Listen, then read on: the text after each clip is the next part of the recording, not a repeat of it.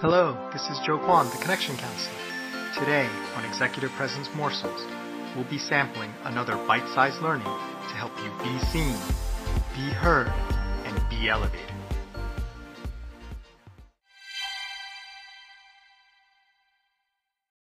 Welcome back to Executive Presence Morsels, Brain Week, Episode 4. So today we're going to talk about a concept that is amazingly powerful and actually resulted in a Nobel Prize. Uh, this is a concept that was uh, pioneered by Daniel Kahneman and Amos Tversky.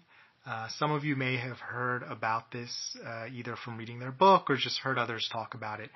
System 1 thinking and System 2 thinking. And I remember when I first uh, read the book and learned about this, it just, sorry for the pun, blew my mind in terms of wow that makes so much sense and that really resonates with me that that really is how we as human beings conduct our lives and move through life. So what is system 1 and what is system 2 so let's start with system 1 and uh, it may have other names and concepts as well, but we're going to go with the with the naming, uh, you know, of Kahneman and Tversky for the sake of this conversation. So system one thinking is that fast, automatic, sort of unconscious thinking that requires minimal effort, right? It's just the thing that you do automatically and passively. And it's not good or bad. It just is the thing that happens as part of our existence, right? If you think about a lot of the things you do in life, you don't really think about them consciously all the time. You're just kind of, for lack of a better term, on autopilot. So system one I like to think of as the autopilot of our brains or our life in terms of how we decide what's good or bad, whether to turn left or right. We're not constantly thinking of those things. And what's the downside of constantly thinking about things? It's not efficient. It's stressful, right? You can't really do more than one decision at once because you're constantly having to think about everything. Now, that's not just who we are, right? We're not just robots that respond automatically to the stimulus in the environment. We also have system two thinking. Now, what's system two? System two is slower, it requires more effort, and it happens consciously and deliberately. So we're actually intentionally using system two. So it's an effortful sort of mental activity such as computing, uh, following rules, or comparing objects on several attributes, and also making deliberate choices between options. Now, an interesting thing about System 2 thinking is it's got a special kind of twist to it, which is it requires your focused attention, right? If you remember System 1 thinking, it's autopilot, so it doesn't require your attention, it just kind of happens. System 2 thinking requires your attention and can be disrupted when attention shifts. So it's much more purposeful and it actually requires that effort and attention to execute it. So a lot of the ways people are talking now about system one and system two thinking is when to properly leverage system one and system two.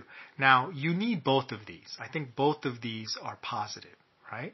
You can't always be making every decision or drawing up a spreadsheet or, you know, using a decision map for everything you do. That's just not going to work. It'll just make you miserable, um, and you won't have a lot of time for anything. Uh, but on the other hand, you don't want to be totally unconscious and moving through life, just you know, responding automatically to everything and not stopping to consider uh, why you're making those choices, right? What is informing your system one, and whether you want to continue to make those choices.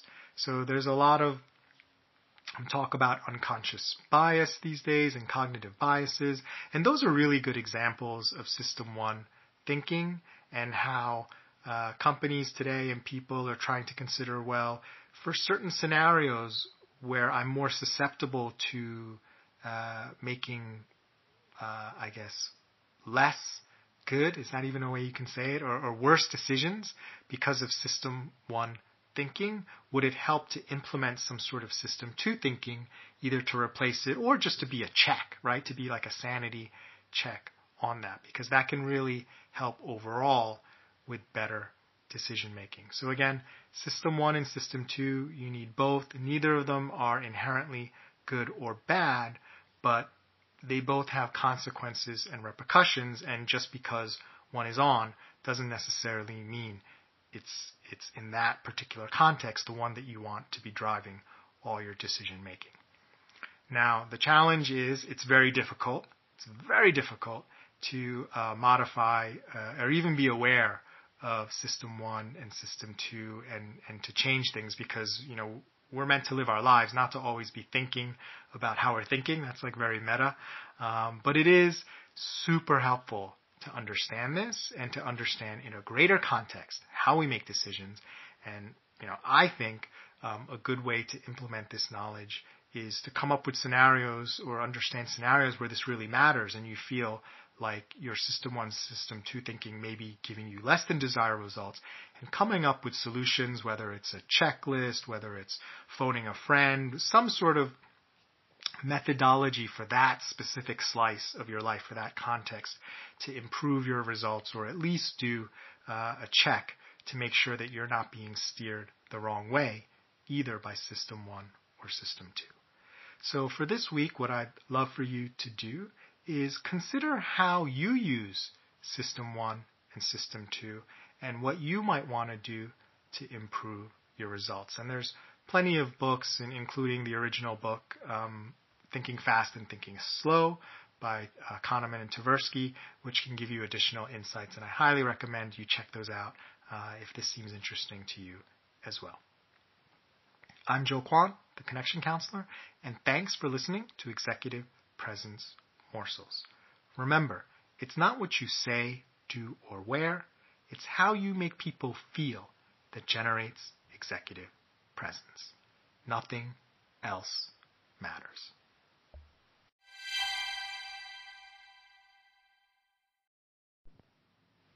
If you like, please stay tuned for a preview of tomorrow's episode, brought to you by our sponsors.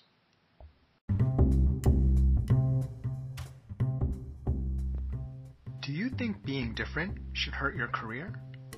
Do you see enough people like you at the next level or higher? Are you content to accept others' limited view of your potential? And if not, is this the year you will make your move?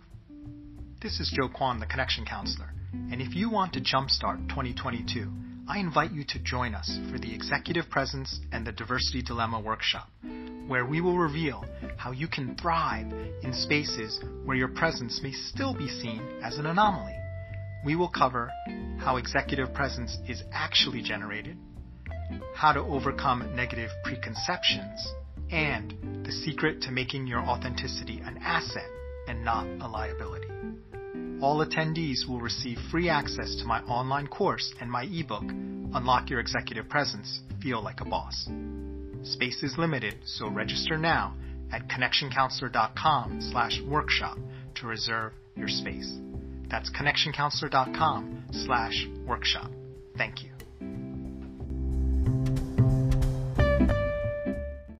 Welcome to the final episode, episode five in Executive Presence Morsels Brain Week. So today we're going to talk about negativity bias. And a lot of these concepts I gleaned from this amazing book that I read, The Power of Bad by Josh Tierney. Uh, and my wife will correct me to say I didn't actually read it. It was a, an audio book. And sometimes people ask, like, how are you, you know, consuming and reading all these books? Um, and I'll admit, mostly it's because uh, I'm on an audiobook kind of schedule where I listen to about one a week, which ends up being about 52 books a year. And it's been tremendous once I got on that schedule. Uh, have learned so many great things. So if you like audiobooks or if you're willing to give them a try, I highly encourage that. So what do they have to say? What does Josh Tierney have to say about the power of bad and the negativity bias. And to put it very simply, This episode is brought to you by Shopify.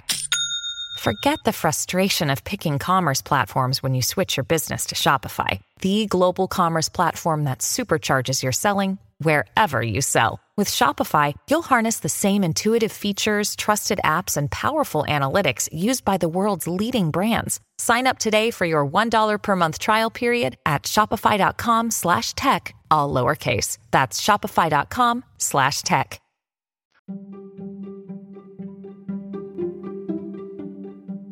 Thanks for listening. Can't wait to be with you again. Join us next time for another tasty executive presence morsel.